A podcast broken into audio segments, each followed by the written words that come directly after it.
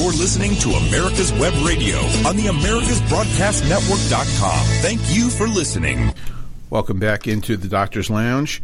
I'm your host, Dr. Hal Scherz. Every week, we bring you the information that doctors are talking about among themselves in doctors' lounges all over the country.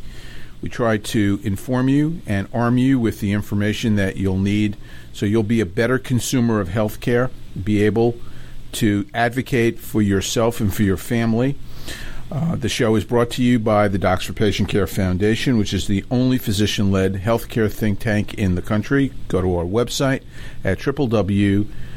D, the number four, PCFoundation.org. That's D for PCFoundation.org. And please contribute generously and help us to continue our mission to do this show and all the other work that we do nationally to support health care for individuals. Um, my uh, guest uh, today, uh, I'll introduce momentarily, but before I do, I wanted to take a couple of moments to recognize a good friend to the show and uh, and to myself and to um, for Patient Care and Healthcare. Um, uh, a little more than a week ago, um, since my last on-air show, um, Foster Friess passed away um, in uh, his home, surrounded by his family. Uh, he was battling a long-standing illness, and um, and he uh, has um, left us. He um, was a great friend to many people who have been working at trying to change the healthcare system. He is uh, a self made man. He put his money where his mouth is, and he had uh, done uh, tremendous work uh, trying to make a difference in this country for people uh, without any fanfare, without any uh, accolades, just doing his his uh, work quietly. Um, in uh, many ways, he's responsible for one of the most important shows I think on uh, air right now, which is the Tucker Carlson show. He um, was uh, the founder of the Daily Caller, which uh, spawned Tucker Carlson, and um, and I and he's done so much other good things that uh, we will uh, devote a whole show to him at some point in the future. But I wanted to just recognize him and uh, uh let everybody know who listens to this show and downloads podcasts about this, and he will be missed. My guest today is. Um, a very accomplished man who has uh, been working. Sorry, it's a little hard to hear. Okay hard to hear? Oh yeah, I can hear you, Hal. A little, you're a little broken up, but hopefully you can hear me. Okay. Well, my guest today is a very accomplished uh, man who has been working as a healthcare warrior for quite some time. He makes me look like a slacker. Um, he is and I'm going to introduce him as he would be introduced as a doctor and not as a uh, talking head on TV. He is the um, the Mark Ravitch Chair of GI Surgery at Johns Hopkins School of Medicine and a professor of public health at Johns Hopkins Bloomberg School of Public Health. He's the editor in chief of MedPage Today, and um, he is a uh, accomplished uh, surgical oncologist specializing in diseases of the pancreas, um, who has uh, done landmark work um, in uh, um, uh, cancer surgery at uh, Johns Hopkins. Um, oh, hey, I can't really hear him on oh, the other line. Oh, this is. I don't know. I don't understand what's going on here. Can we not? We're having a technical problem. Can you hear now? Oh, Lord. Marty, can you hear me? Marty? I think I can hear you, Hal.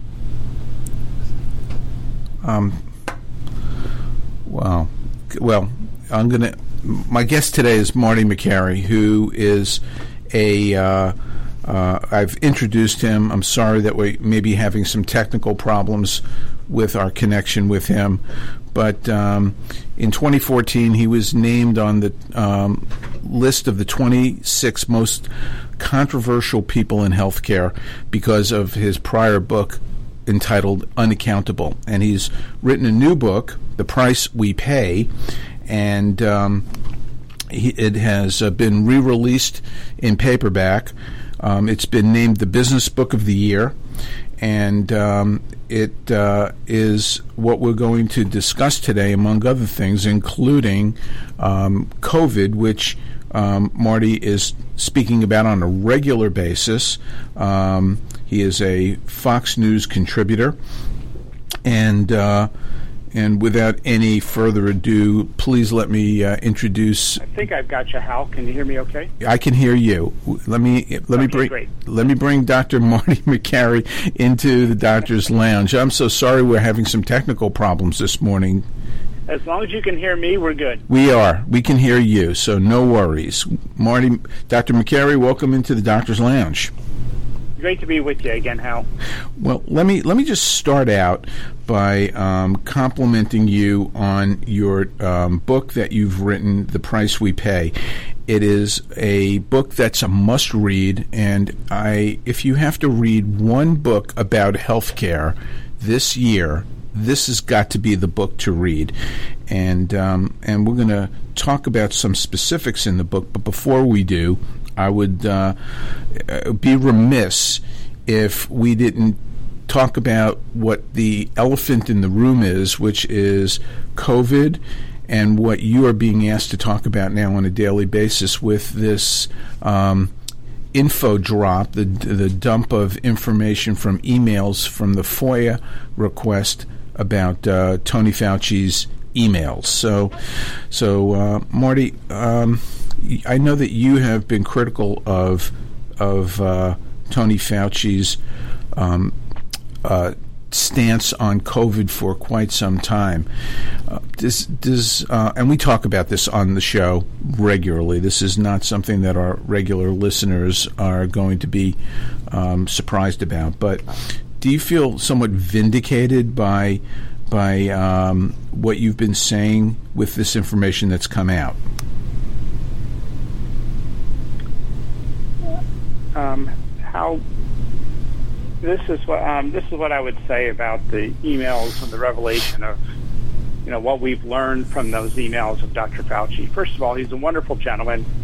He cares deeply about this country. I just have very different opinions on the strategy of COVID and disagreed with him uh, firmly throughout the pandemic, even before it hit the United States. I was sounding the alarm, as you know, along with Scott Gottlieb and a bunch of other folks, trying to prepare the country, trying to urge businesses, organizations, and governments to develop contingency plans to prepare for the pandemic rather than a sudden 15 days to stop the spread and people racing to the grocery store and figuring out where to get their kids like there was some kind of, you know, um, second coming what we were trying to do was trying to prepare the country for the pandemic, and Dr. Fauci was absent. He was on every news network at least 10 hours a day around that time, never sounded the alarm. And what we're learning from the emails is that privately, uh, he was not sounding the alarm just as publicly he was in early March, simply telling old people not to go on cruises Meanwhile, we were trying to say, hey, we've got significant community transmission seeding this infection. The idea that what's happening in Italy is contained is an idea that we have to abandon quickly and, and prepare. So that was our first major frustration is a bunch of us were going to Mardi Gras, South by Southwest, the NCAA, urging them to cancel in late February and early March, and we were told again and again, well, Dr. Fauci is not sounding the alarm. So right now it seems like, you know, we think we're going to be okay. So right now it sounds like he's taking the position, well, you know, in science we change our minds.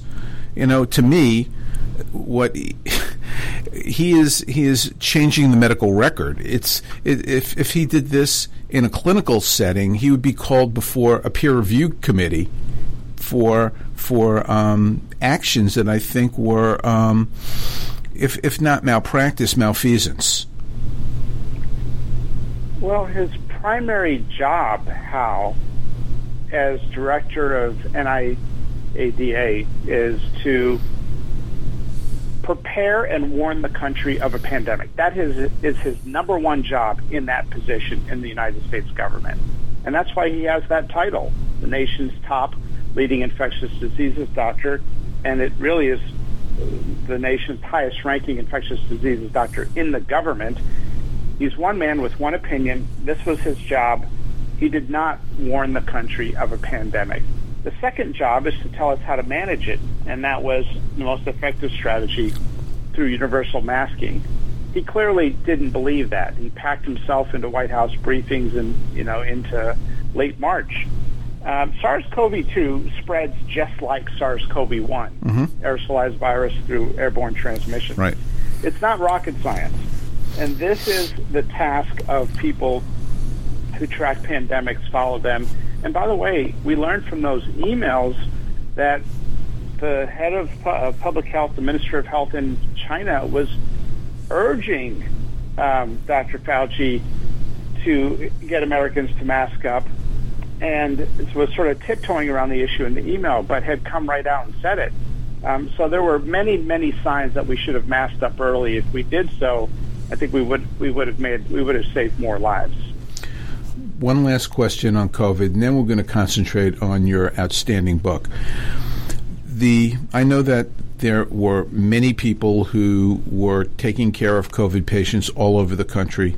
They were they were using treatments that anecdotally seemed to be effective, that um, were not proven by um, evidence based studies, which are very difficult to do in the middle of a pandemic. Um, have you ever, in your medical experience, because I know I haven't, have you ever seen a disease where nobody was talking about treatment? Because this is this is exactly what happened throughout this pandemic. We were seeing covid patients.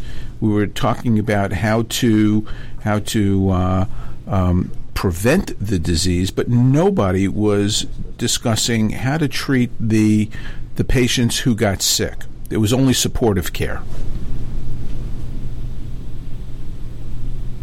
Yeah, what what happened, Hal, is that we basically adopted a dictator totalitarian model of the exchange of free ideas in medicine with COVID 19 no longer did we have the open and frank conversations that we've enjoyed having in doctors' lounges, at our professional conferences, and in the public spectrum. We used to have those open conversations and respect one other one another's opinions, even if we disagreed with them, and that was healthy. That was good. But what we have now is that if you throw out an idea or make a suggestion or give an experience based on a, a, a clinical observation at the bedside that if it was not in line with a national narrative led by a political party, then you got shut down. If you got completely shut down. And it happened through many different avenues. And these large big tech organizations and the mainstream media that did it should be ashamed of themselves. You know, Dr. Fauci quickly reached for a vaccine as soon as um, there was word of a pandemic we should have been talking more about antivirals and uh, oral therapies and other modalities and do and research those as aggressively as we researched vaccines because you need both. You need both sometimes. And with HIV, we saw this before.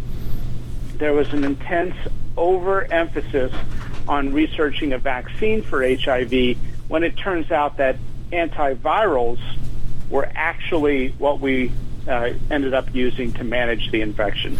And that's all I'm saying. That's that's what um, strikes so many of us that there has been a, a dearth of, of conversation regarding how to take care of patients who got sick. It was shut down, and um, and this whole process was politicized, and that's what we need to get away from. And that's a great segue into your book, The Price We Pay, um, which is available coming out right now in paperback, and I urge everybody to go and purchase one as soon as you can.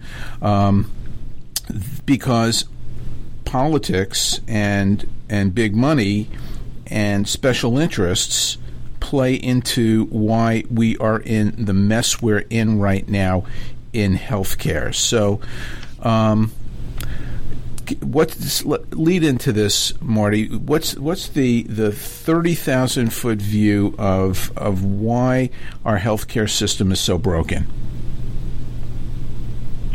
Well, I would say how that we have been given this false choice with American healthcare. We've been told by politicians that the solution is one piece of legislation versus another.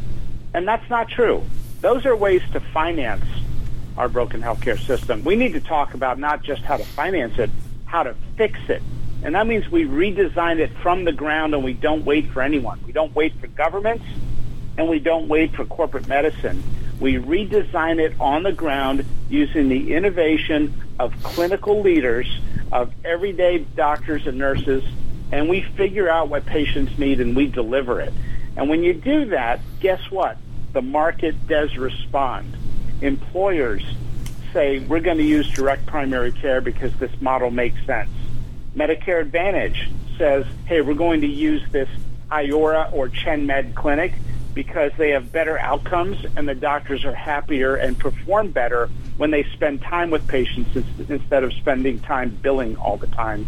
That, I would say, is the underlying message of this book, which attempts to be the business of medicine 101, and that is how can we reduce costs by cutting the waste, addressing the appropriateness of care, and addressing pricing failures. If we can do that, as many disruptors are doing, as I profile throughout the book, we're going to start seeing significant movement in fixing healthcare without waiting for any politician to do it.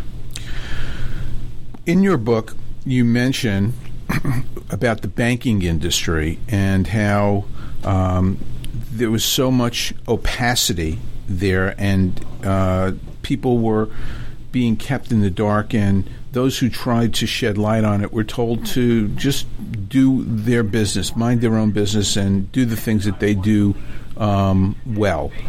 Isn't that part of the reason why we are in this predicament? Because doctors gave away the keys to the house a long time ago to special interests. They were told, you know, you guys take care of patients well. Um, why don't you concentrate on that and leave the business of medicine to us? Well, I think that a lot of really good ideas live uh, deep within hospitals, the doctors' lounges, and the medical conferences where we congregate and we talk among ourselves.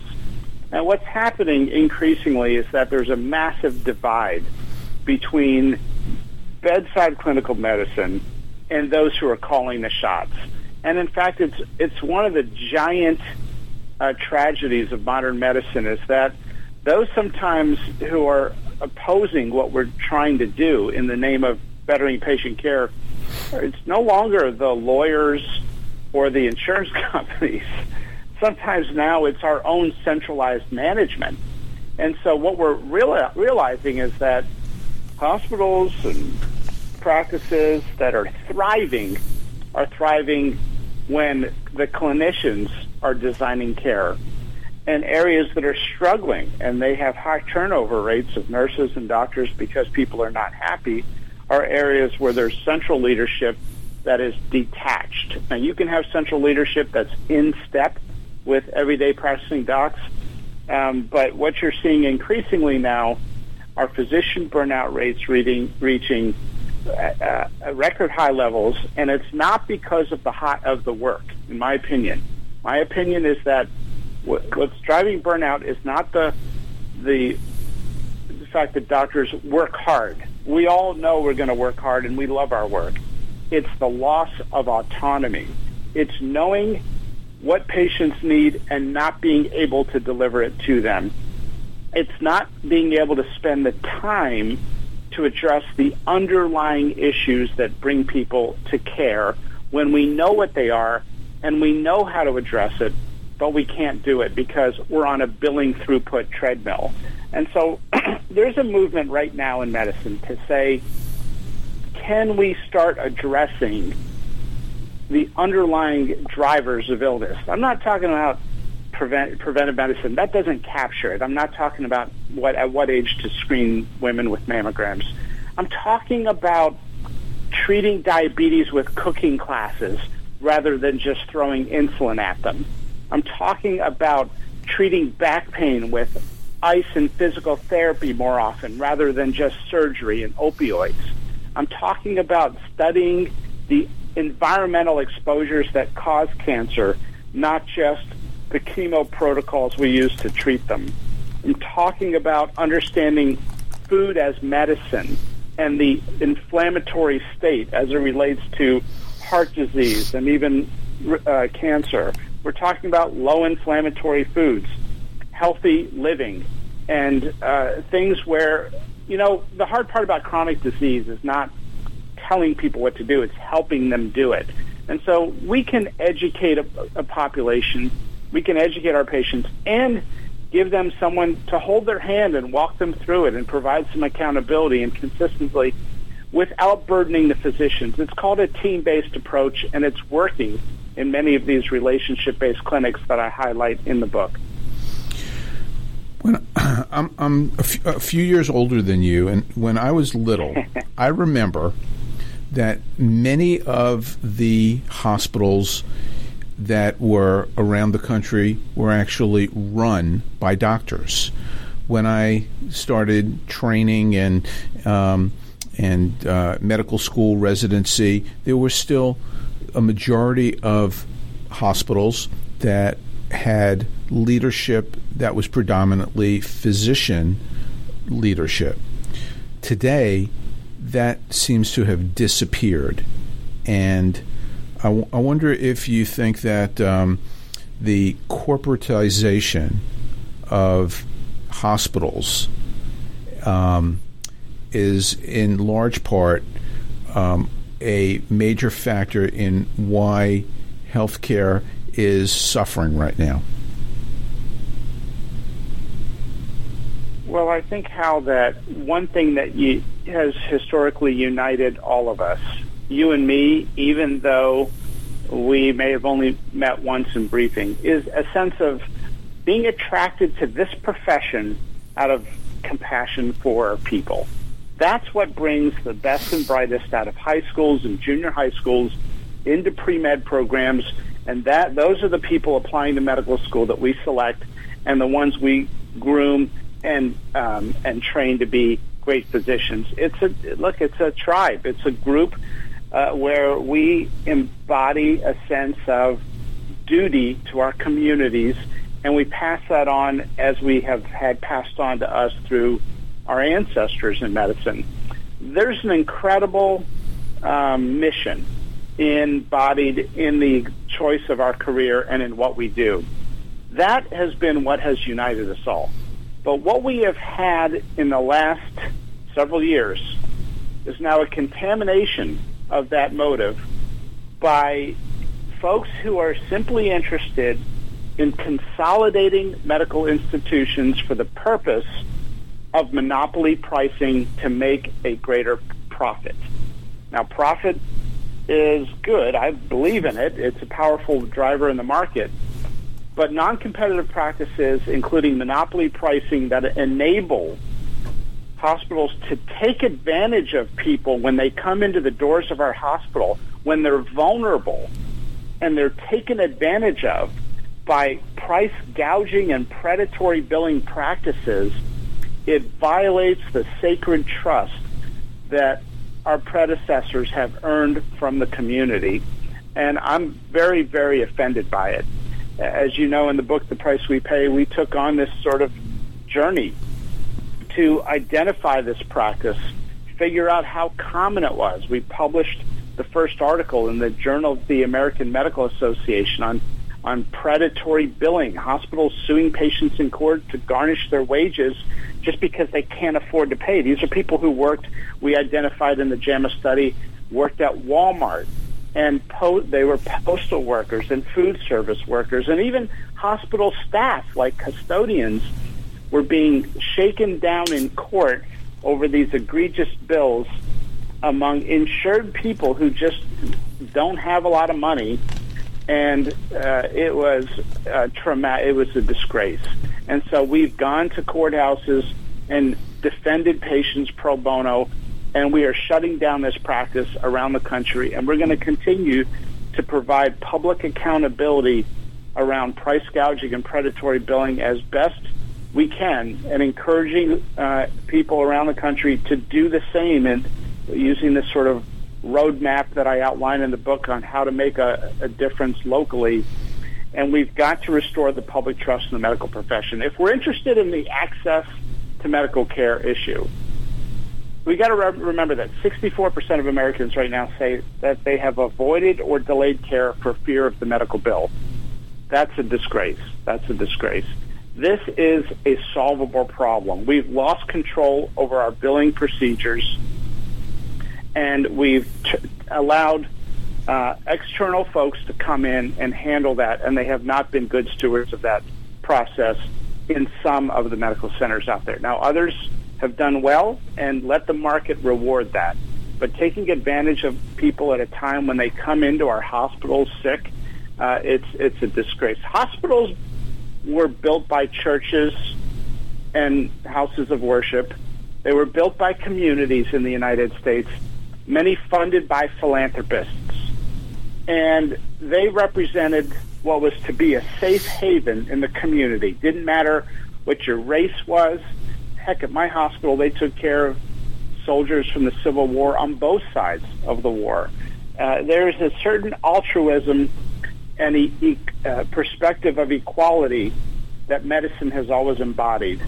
And those um, hospitals our hospitals that were designed as safe havens are no longer now a refuge for the sick and injured. They are a center of price gouging and predatory billing, and it's affecting the great public trust in our institutions. And it's affecting the people who deliver that care, as you've pointed out time and time again as well. And, um, you know, the, it, to just accentuate this, um, there was a recent article on uh, in CNN online um, just from uh, three days ago that quoted you um, extensively about uh, community health systems, which is uh, one of the largest, biggest offenders in um, price gouging, um, and in even in this pandemic, which is uh, has has uh, resulted in people not working and avoiding medical care. Um, this large hospital chain has been um, has been engaged in um, just egregious predatory behavior, taking thousands, almost twenty thousand people to court to sue them over over their medical bills, which in many cases was um, the direct uh, result of of the pandemic. Um, so, you know, you've taken on the hospital community, but it's not just the, the hospitals who are hurting um, the public and the public trust. And we've got a hard break right now. Um, but when we come back um, in just a moment, I want you to go through some of the other industries that are hurting patients, um, such as um, the pharmacy and um, and uh, the air ambulances, things that you've written about in your book, which just were mind-boggling and eye-opening to me because I didn't know about some of these, like air, the air ambulance scams. So, so um, preparing you, Dr. Makary, for for that when we come back in the next segment in the Doctor's Lounge. Please stay with us. The Docs for Patient Care Foundation is your way to join the fight and become a member of an organization created by doctors for patients dedicated to fighting for your healthcare freedom and preserving the doctor-patient relationship. Get a pen and paper. Write down docs4patientcarefoundation.org. That's D-O-C-S, the number 4, patientcarefoundation.org. Go to our site and please make a generous tax-deductible donation and join the fight today. Thank you. In 2009, the membership organization Docs for Patient Care was founded. People all around the country wanted to participate in the efforts of this group, and they wanted to join, but they were unable to do so unless they were physicians. It's for this reason that the Docs for Patient Care Foundation was created. Now, everyone can join the fight and become a member of an organization created by doctors for patients dedicated to fighting for your healthcare freedom and preserving the doctor-patient relationship. While you're at your computer, please go to www.docs4patientcarefoundation.org. That's www.docs, the number four, patientcarefoundation.org, and make a tax-deductible donation and join the fight along with us. Thank you.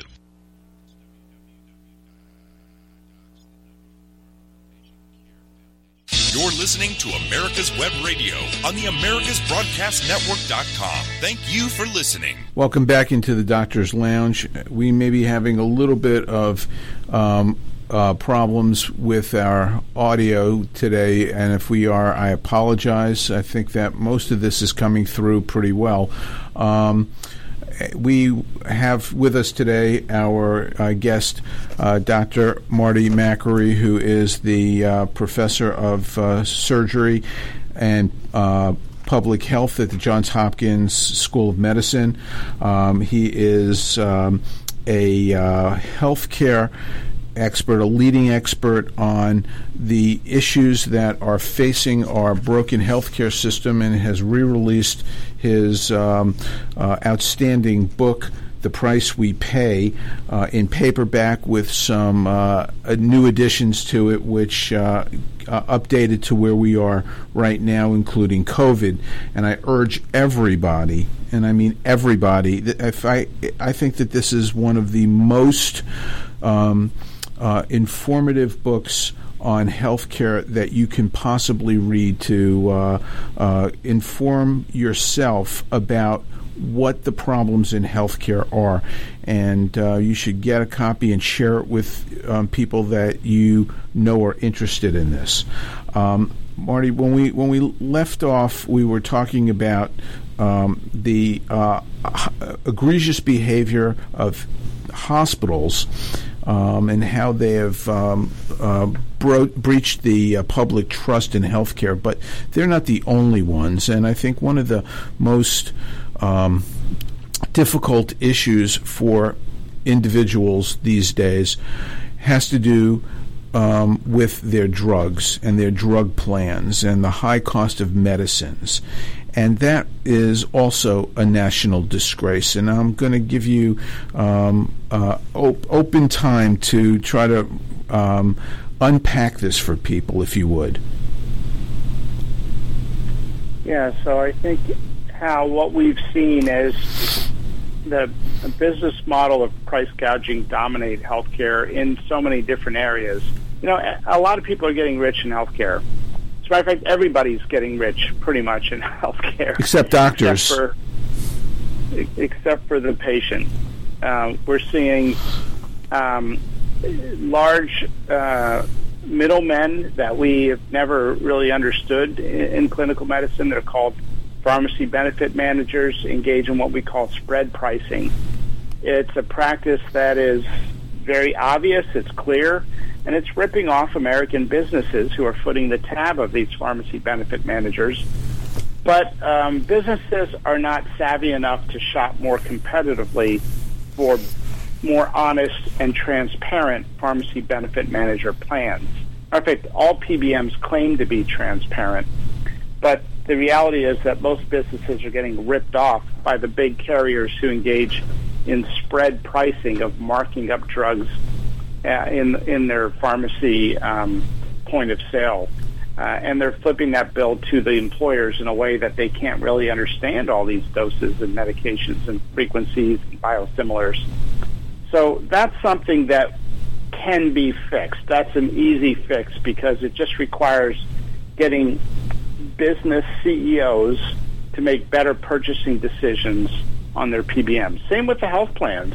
Why are health insurance brokers making 4% of every dollar spent on health insurance premiums? Why are they making 4% for life sometimes? Why are health insurance brokers um, presenting limited options to some um, companies in terms of what they can do on their health care because they're getting big kickbacks from the health insurance plans and the pharmacy benefit managers. Uh, there's a movement now of enlightened, transparent um, health benefits strategists, and they are doing a great job right now steering businesses to do more creative and more efficient purchasing of their healthcare benefits, including direct contracting uh, with hospitals and with direct primary care. We're seeing much better results. We're seeing the middleman cut out of the entire system and prices come down dramatically. These are things that we need to be engaged in. At minimum, we need to be literate on the business of medicine. We, we don't really get that actually in medical school. I, I was sort of embarrassed. I wrote this book because I realized, hey, I'm a professor of health policy and when I talk to um, people in the field, nobody can really explain healthcare and what we need to do to fix it in a way that's uh, comprehensive and understandable. We need kind of like the Big Short did for banking industry, the banking industry. We need that for healthcare. And so, if we can get folks to have healthcare literacy, both doctors and the public, and talk a common language, as we saw with the financial services industry after the mortgage collapse, we can start really driving change. Um, we are trained in medical school with medical literacy, but not healthcare literacy. And simply hearing the perspective of one stakeholder, that is, insurance companies or big pharma or hospital administrators or PBMs, um, or the physician specialty groups, it's usually not a comprehensive outlook. And what we need to recognize is that every single stakeholder has things that we can do better on. For example, within the medical community, among physicians, we're seeing tremendous enthusiasm now around quality collaboratives that address the appropriateness of care, something that we've never tackled in the past. We've only talked about complication rates. We've never talked about appropriateness criteria and using practice patterns to identify outlier physicians so we can help them instead of shame them. And so we're seeing a lot of great movement right now in that area of appropriateness of care. And I, ideally, one of my goals is to have those appropriateness measures used to gold card physicians so we don't have to deal with pre-authorization and peer-to-peer and utilization management and the stuff that drives us crazy you know that that's almost like the strategy that occurs in academic medical centers when you have indications conferences for for surgery right it's it's trying yeah. to uh, look at each individual case and um, and uh, and talk about it and decide what the best treatment is for an individual patient. What you're really um, alluding to is doing this on a broader scale and um, and and rating people, rating um, providers, doctors, um, on the appropriateness and uh, of the care and their outcomes, essentially.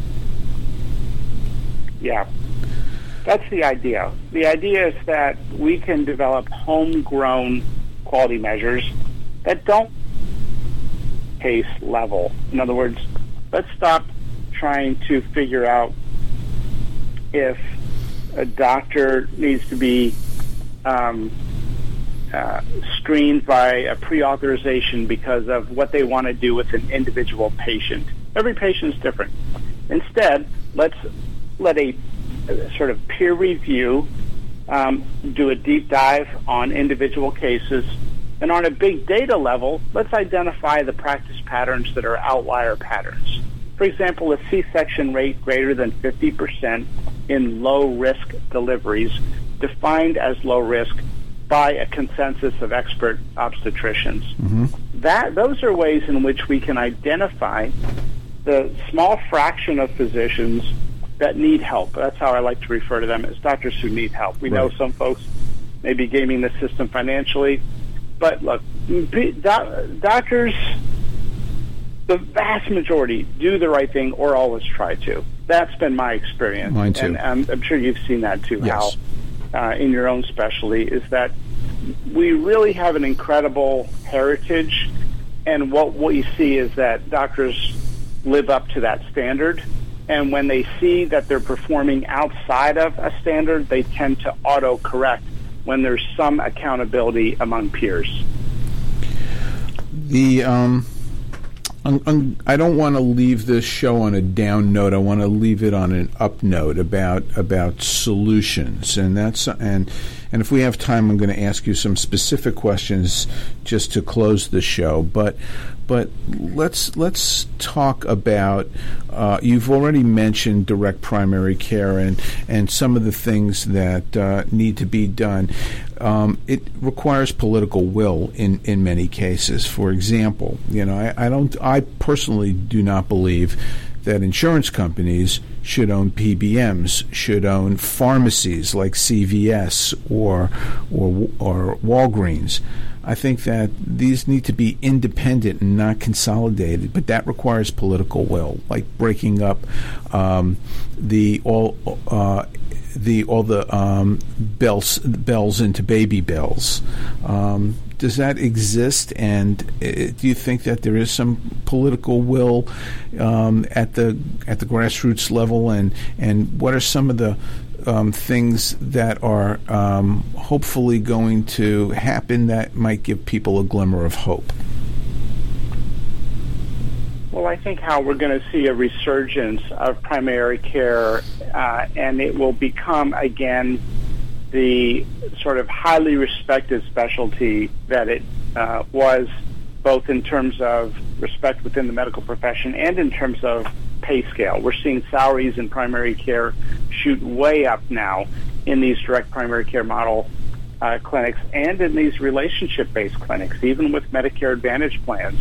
And the reason is people are recognizing now that if you in, empower a physician with the resources they need. That is the staff, the, the front desk staff that reports to them, a physician assistant, nurse practitioner who works with them in partnership, a health coach, a navigator who can help with a lot of the routine stuff, the stuff we used to call scut work in residency. Somebody has an x-ray uh, that they get at a local imaging center and you want to see the result of it they can curry it. They can look it up. They can um, get the image in front of you, you know, soon after it's done.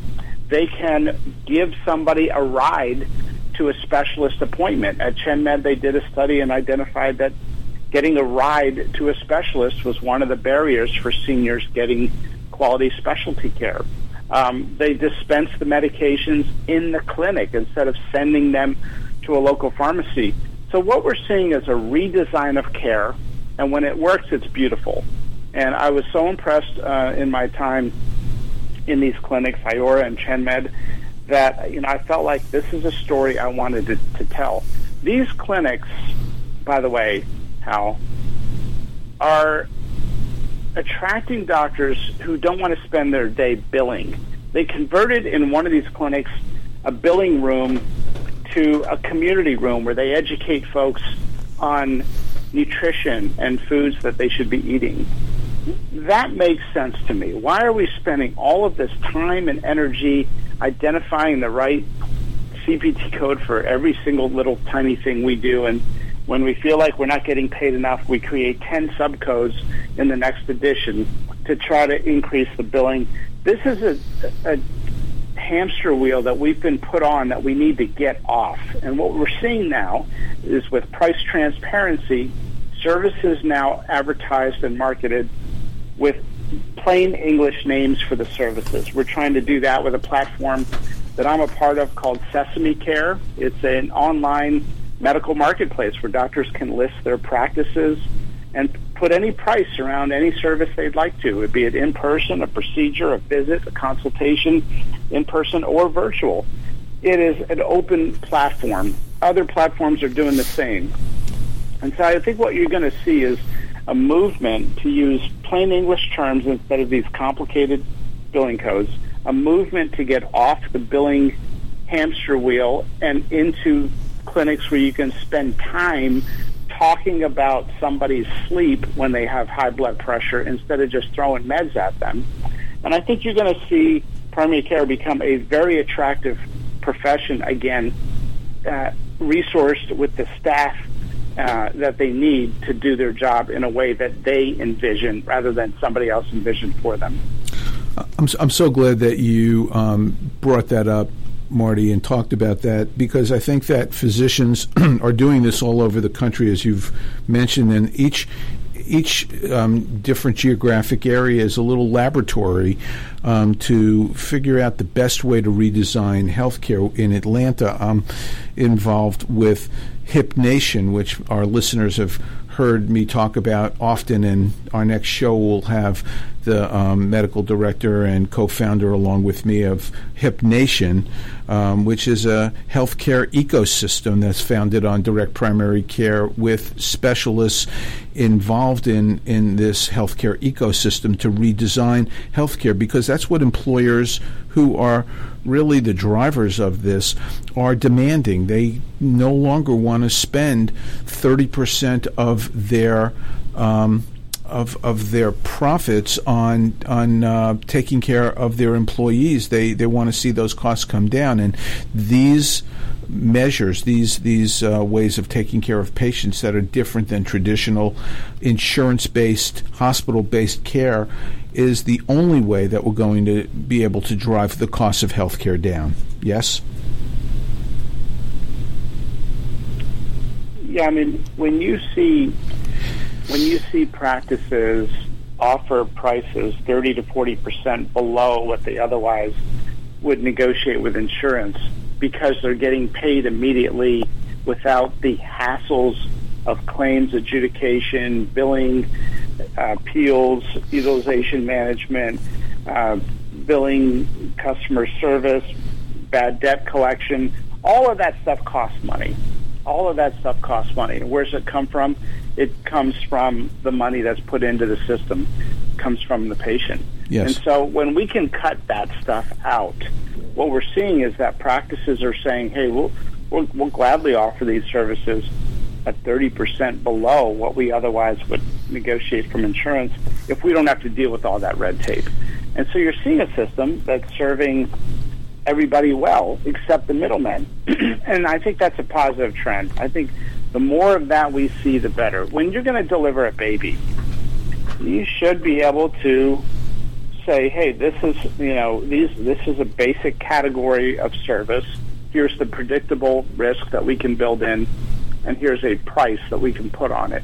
When airlines list a price for a flight, they don't tell you we can't give you a price because we don't know the true price of the flight and it depends on fuel costs and whether or not you consume a beverage and that there could be a delay and our staff might not show up or the pilot may have to work harder if there's turbulence and bill more RVUs when they land on the runway and spend 20 minutes billing for their flight.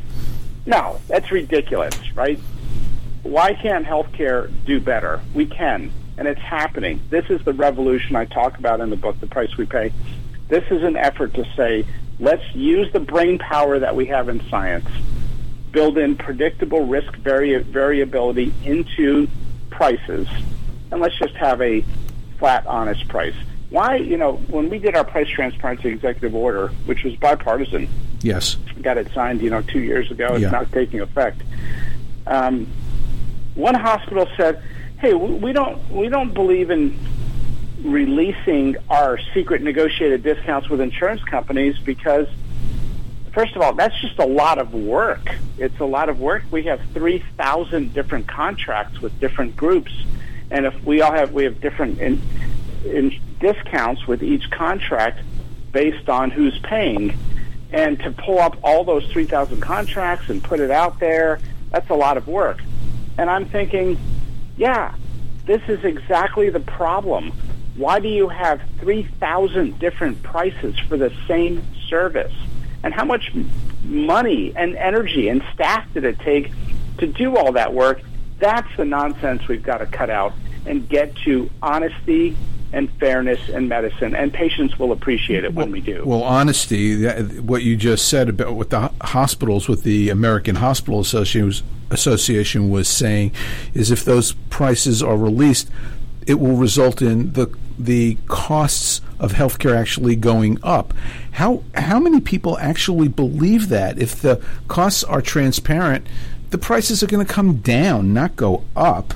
And so they are scrambling. This is an industry with special interests that realize that um, the jig may be up, and the winners, when we redesign things, are going to be the patients and, and the doctors too, because it will be easier for doctors to do their jobs and uh, take care of patients better because that's their job. Um, I want to ask yeah. you. I want to ask you a couple of opinion questions before we close, and we, will bring this back to um, 2021, where we are right now, in the middle still of trying to climb out of a pandemic. Um, we hear about this on on uh, media every day and about vaccinations and the controversies about them and. Um, Uh, what, what, tell us what your opinion is about mandatory vaccinations. Are they legal, do you think? Well, I don't think much about the legal legal issue, but I do think about this. We're at herd immunity, okay? Eight more than eight out of ten adults in America has immunity right now because 63% today of adults in America have been vaccinated, and roughly half of the unvaccinated or more has natural immunity from prior infection. Seroprevalence studies out of California showed that it was upwards of half of Americans. And by the way, it's not even distribution. Unvaccinated people are more likely to have had the infection and not taken precautions in the past than people who are vaccinated. In other words, vaccinated people are more likely to have rushed and uh, who had, people who took precautions very seriously are more likely to have gotten the vaccine to date. So a lot of the unvaccinated have natural immunity. And one of the great failures of our medical leadership, specifically Dr. Fauci and Dr. Walensky, is dismissing natural immunity. They've completely ignored it.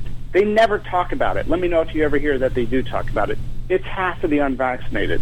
So if we recognize that half of the unvaccinated have natural immunity. That means 80 to 85 percent of adults in America today have immunity. That's why cases have plummeted. That's why Los Angeles had 250 cases yesterday after they'd had over 15,000 just four months ago. It's because the virus cannot jump around in a community when so many people have immunity. And if you don't believe in natural immunity, how are we going to get to 85% immunity? Through mandates and kids uh, and demonizing the hesitant rather than respecting them. We've got to respect people who choose not to get the vaccine. And to be honest with you, if you had natural immunity, I'm not even sure you need it. Okay, this is going to be rapid fire. That what about what about inquiring about vaccination status by employers? Well, I, I think vaccine passports have become confused with um, proof of vaccination, and I think if organizations want to see proof of some immunity, I think they had a right to do that back when fewer people had it and businesses were still closed as a way to get them open. Now it doesn't matter, and you don't want to separate the vaccinated from unvaccinated you want them to mix because the vaccinated serve as a barrier. And my concern with proof of vaccination is that, again, it's ignoring natural immunity from prior infection. Um, so, uh, what is your opinion about the um, the variants that people are talking about nonstop these days? Yes, so there's been a lot of variant fear mongering among people who want this pandemic to keep going for years and for everyone to, you know, be hunkered down with restrictions forever. They talk about the variants as if it's right around the corner. Dr. Walensky gave a speech a few weeks, weeks ago, and she said cases are way down, but variants could reverse the, all the progress we've made. Why would you say that? Okay, out of hundreds of variants that have that have come about, that have emerged, none of them have evaded the life protecting power of vaccinated uh, vaccines. That's the key message. So I'm not concerned about uh, variants, and I think immunity is probably lifelong, and we won't need boosters for healthy people. Last question, and then we got to wrap it up. WHO. I know you've had um, personal experience working with the WHO on your global safety measures. What what um, how has the WHO let the world down in this pandemic? Well, the WHO is one of the most bureaucratic organizations I've ever worked with, next to the U.S. federal government, and I think they've kowtowed to China far too much. They've never recognized Taiwan as a member country of the World Health Organization, as if they don't deserve the benefits. Um, the WHO does serve a purpose. It is the de facto CDC for many poor countries, but they've done a terrible job. And I think their sham investigation of the Wuhan lab, including putting Peter Daszak, the funder of the Wuhan lab, on the inspection committee, sort of showed their true stripes. well, you know, I, I you you uh, have been out there um, bravely um, waving this flag and, and sounding the alarm. You've been a medical Paul, Paul Revere on uh, on on uh, the uh, on, on network TV, and and uh, I'm sure you've taken a lot of arrows for some of your opinions, and so I, I certainly commend you. The price we pay, uh, what broke America, American healthcare, and how to fix it. Um, a, a, an important book that should be required reading by anybody who is a patient in this country, and everybody is a patient. And if you're not a patient right now, you will be. So I highly, highly uh, urge everyone to go and get the price we pay. It's available everywhere that books are sold, and um, it's uh, it's it's a, a, great great honor to have you with us today, Marty, um, Dr. Makary. You've you've done uh, tremendous service to um, all all of us in healthcare and to patients in this country, and I want to thank you for your work and for being here with us today. Thanks so much, Hal. Always great to be with you, and you keep up the great work as well. Okay. Well, thank you again, and I want everybody to. Um, tune in to our show next week when Dr. Scott Barber will be back in behind the microphone, and I'll be back in two weeks with uh, uh, Dr. Uh, Brian Hill uh, from Hip Nation and Tony Dale, who is the um, president of Sedera Health, and we're going to talk about some of the things that Dr. Makary talked about today: innovative healthcare delivery models that get insurance out of people's lives. So thank you for being with us today in the Doctor's Lounge. Be safe. You're listening to America's Web Radio on the AmericasBroadcastNetwork.com. Thank you for listening.